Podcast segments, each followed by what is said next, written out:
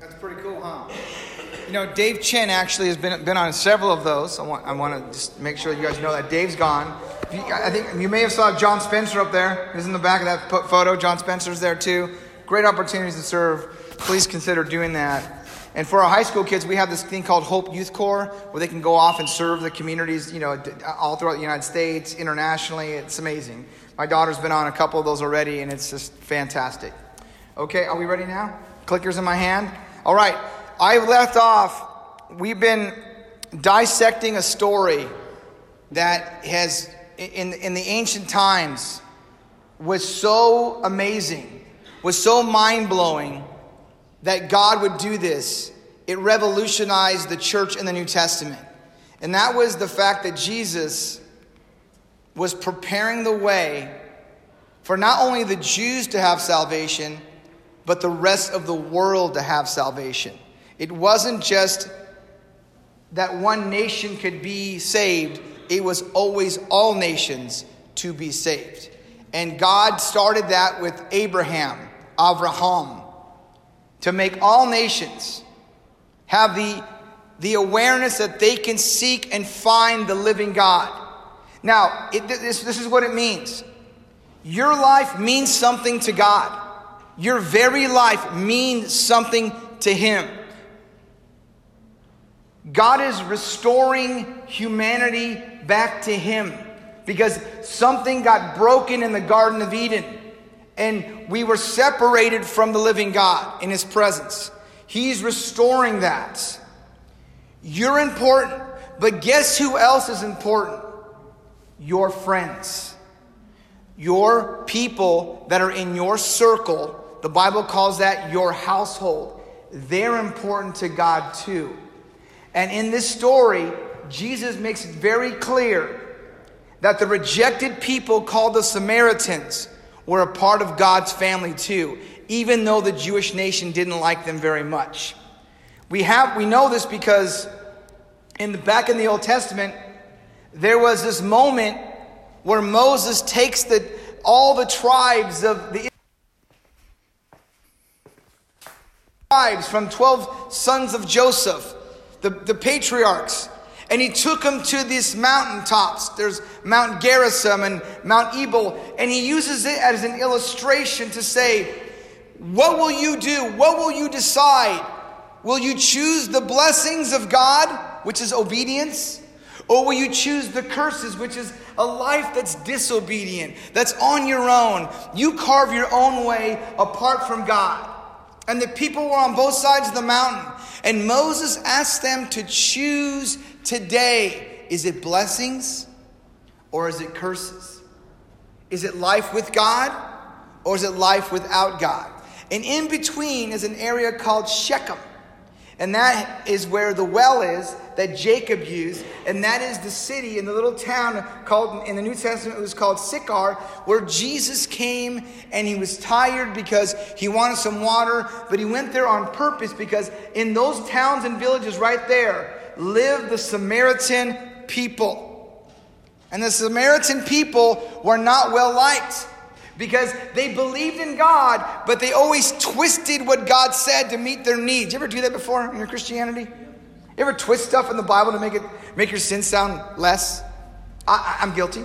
I'm sure most of us are, right? So there's this well, and there's this moment, and then Jesus meets this woman.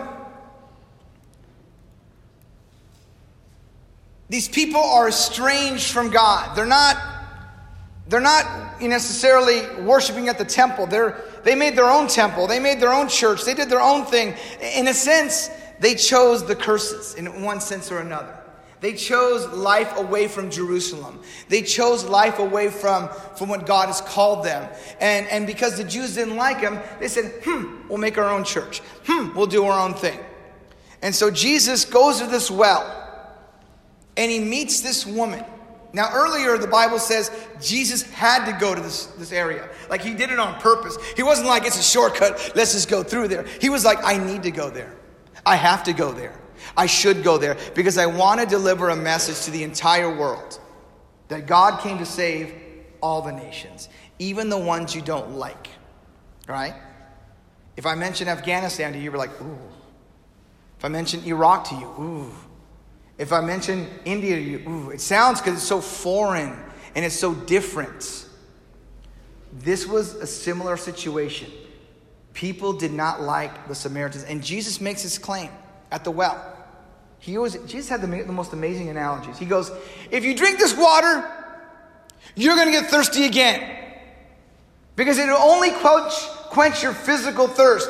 But whoever drinks the water I give them, in other words, whoever responds to the teaching I give them, they will never thirst again. Indeed, the water I give them is so amazing, it wells up and produces eternal life. Imagine someone saying at the drinking fountain at your work. Just imagine the moment of Jesus saying this to a Samaritan. Because the Gentiles were a part of God's plan. The reason why that's important for you is because you are a Gentile. You, you, you, all of us were Gentiles. We are non Jews. So thank goodness Jesus went there. We're like, hey, that's good news for us. We learn this about Jesus. We learn that he reveals himself to be the Messiah. He tells this woman who's been married five times and she's with a man right now that's not her husband. She's a concubine. She's a woman who lives in a house that just has no legal marriage status anymore. And he reveals himself to her at the well that he is the Messiah by using the phrase, I am. Anyone who is a Samaritan, has a Jewish background, knows that those two words means God. And he reveals himself and says, I am God. Blow away. Here's the Greek I am, used many times. And then we talked about this, this concept, which we all have to be very careful that we don't take our opinions and override the truth of the scriptures. It's our human nature sometimes to make opinion sound absolutely biblically sound, and sometimes they're not. It's I think versus I tell you the truth. It's okay to have opinions. But when they butt up against the scriptures, the scriptures prevail. They should always do. It keeps us on the side of blessings, and we avoid the curses. Our opinions can lead us to disobedience. That's the, that's the, that's the, the tragicness of having an opinion, right? But God made us in His image for us to have free choice. So we have to choose to obey or not obey. The next concept I talked about is feelings and experience. You know, when you experience something, it, it, it, it, does something to you. Feelings are very powerful. Very powerful. Some of you walk around and look like you have no feelings, but you really have a lot of feelings. And others walk around, you know what they're feeling. I know that look on that face. Right? Everyone has feelings, whether you tuck them away and hide them or you wear them on your sleeve, you have feelings. But when our feelings butt up against words like it is written in the Bible, it's the scriptures that take precedence. And that is so hard because our feelings can fake us out. Our feelings can deceive us. Our logic can deceive us. Sometimes God tells us things to do that go against our human logic. Because God is not a, he's not logical, he's spiritual. It's different. And so here's one little test I'm going to give you this morning, this afternoon. In Matthew 18, here's a, here's a I tell you the truth statement. Jesus is walking around, and little kids come up to him and his, his, apostles are annoyed. They're slowing him down. Jesus, and these kids are hugging his leg. I mean, just imagine the children's ministry coming out and just hugging you and hanging around you. And Jesus and the apostles like, get those kids out of here. Get them. They're distracting. They're annoying. Please ask them to leave Jesus. And Jesus is playing with the kids. He's, it's kind of like youth camp. He's having fun, right? He's having a blast. He's in children. He's a teacher in children's ministry. How's it going, kids? Can you imagine Jesus in that moment just getting down and hanging out with the kids? And the, his followers, his apostles, are annoyed. And Jesus senses the annoyance. and he looks at him and has a teaching moment. And he uses the kids as his example. He goes, I tell you the truth, unless you change and become like little children, you will never, you will never enter the kingdom of heaven. That's why I tell you the truth. But I go to church every day. If you don't change. See, that was Job's problem. One of Job, Job's, the book of Job, he had, a, he had a significant problem. He thought because he was doing everything, he deserved God. He, he didn't deserve God's suffering. It doesn't matter what you do. You have to serve God faithfully and be in love with God no matter what. Jesus is telling his, his grown up apostles unless you have the attitude, think about a little children's ministry. Look at their attitude toward being led. Jesus is trying to lead you. And it's difficult to lead you when you act like a teenager. It's very hard to Jesus to lead you spiritually when you're a teenager. He's saying, be a child. Because when you're a teacher in that classroom, you tell the children what to do, and they, they get all, they start doing it. And they, they hang on all the words you're saying. They're like, what is this? It's a, they're, they're like gripped at your feet going, this is awesome. It's difficult for Jesus to lead you when you make your opinions more important than his words, when you make your feelings more important than his words. And therefore, your life never changes. You're the same person you were 20 years ago. The only difference is you come to church.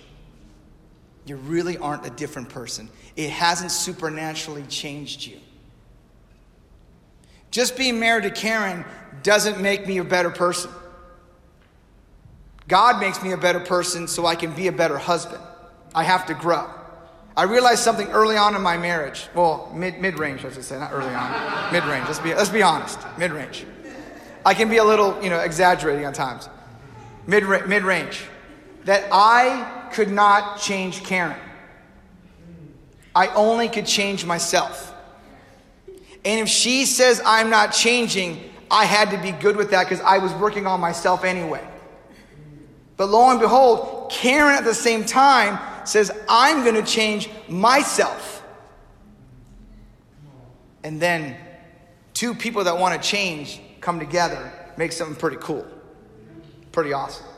So, my, my, my appeal to you is stop being teenagers with Jesus. Start trusting Him more. Start living like you trust Him.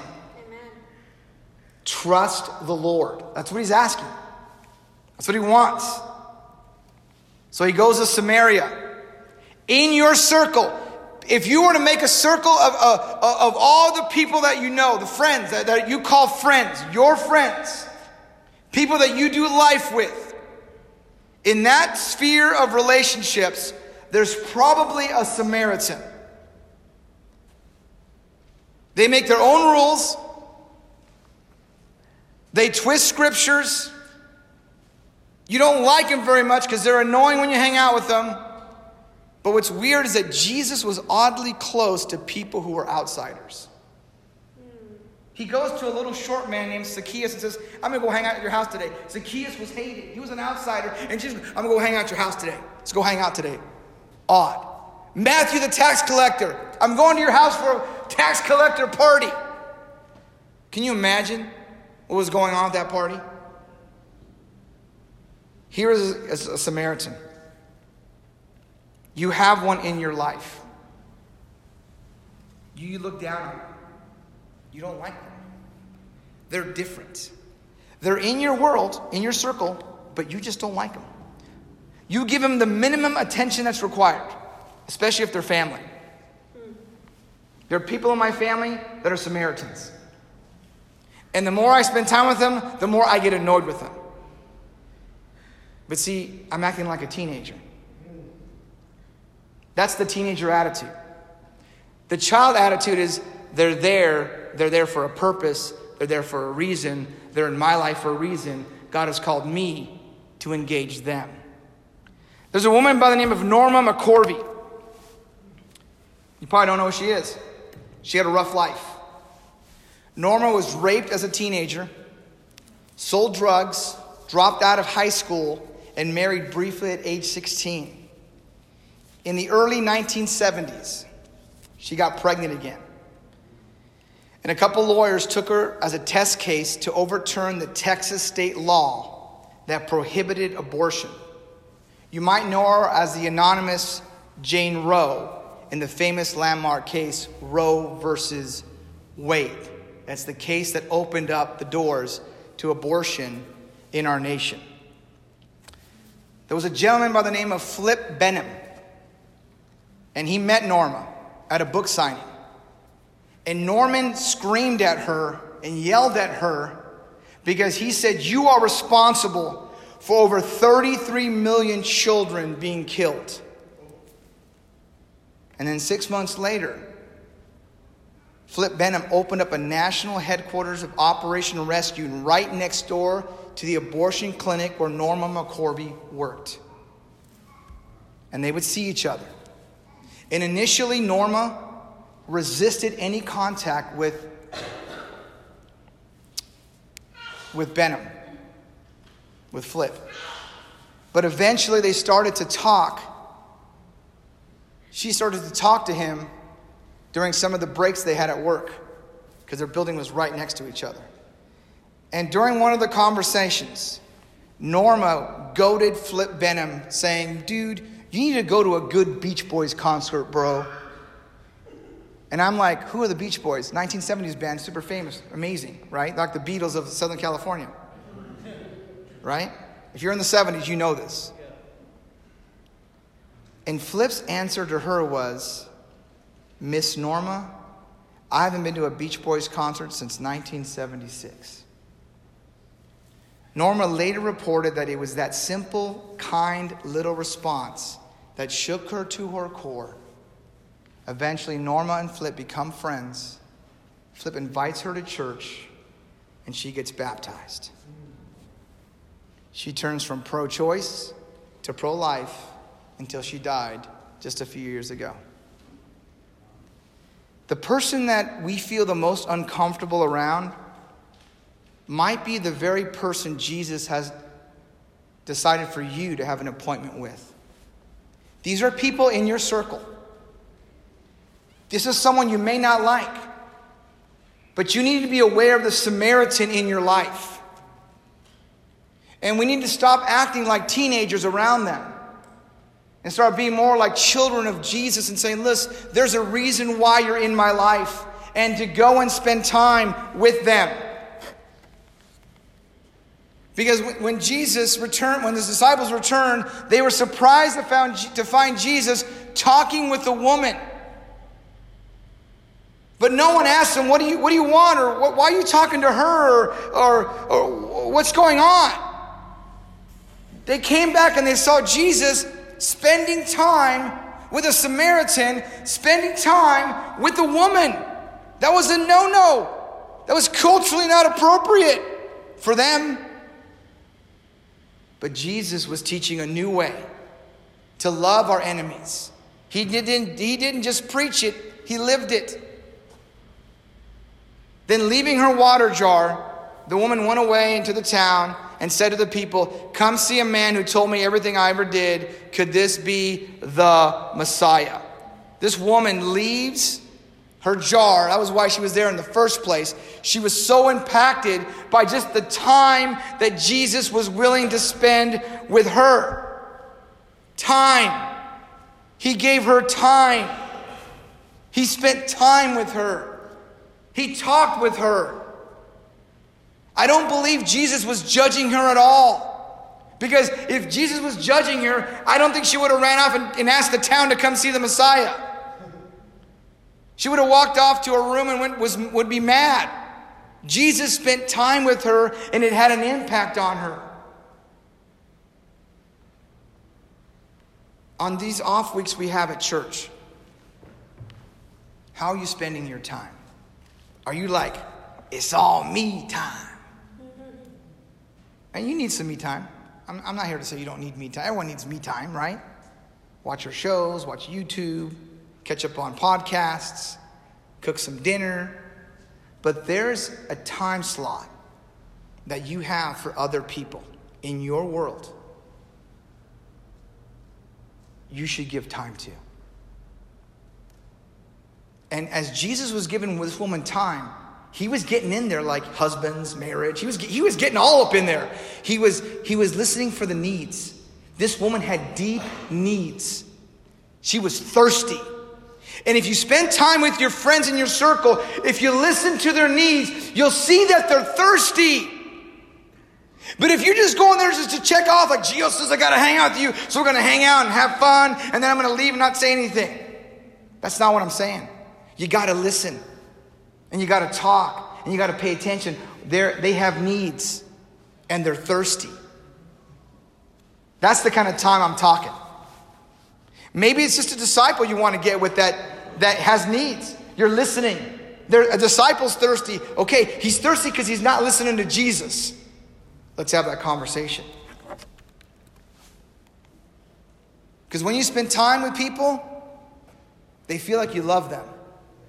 What do kids feel like when you hang out with them? Kids feel loved by time. They're not in love with your knowledge. Kids don't care about your knowledge, they care about time. Whether it's tying their shoes and teaching them how to tie their shoes, it's time. Kids love time. People love time too. But it's, it's love. It's an expression of love when you spend time with people. It's also consistency. Don't spend time with them once a year. Spend time and some more time and then some more time. And the more time you spend with them, the more consistent you are, guess what happens? You start seeing a relationship form, a real relationship form. Too many times we want to invite people to church without giving them love and time and consistency. I don't want you to check the box of, oh, I invited them. I don't care about that box. The box I care about is are you loving them and are you giving them time and are you being consistent? That's what I care about because that's what Jesus showed us. It's different than just inviting someone to church. Yes, yes, you'll, you'll get to around to inviting them for those that really love that. You'll get around to that. But what I find fascinating is that Jesus loves people, spends time with people, is consistent with people, and then they go and change the world. That's what I see in the Bible. Isn't that cool? Time. Give people your time. It says so much about you that you give people your precious time because your time is precious. It's very precious. You work 40 hours a week, your time is precious. You have children, your time is precious. When you give someone a couple hours, man, that's an impact. Because you just left your kids at home with your wife or your husband and you're going to spend time, that's sending, that's sending a powerful message that you're important.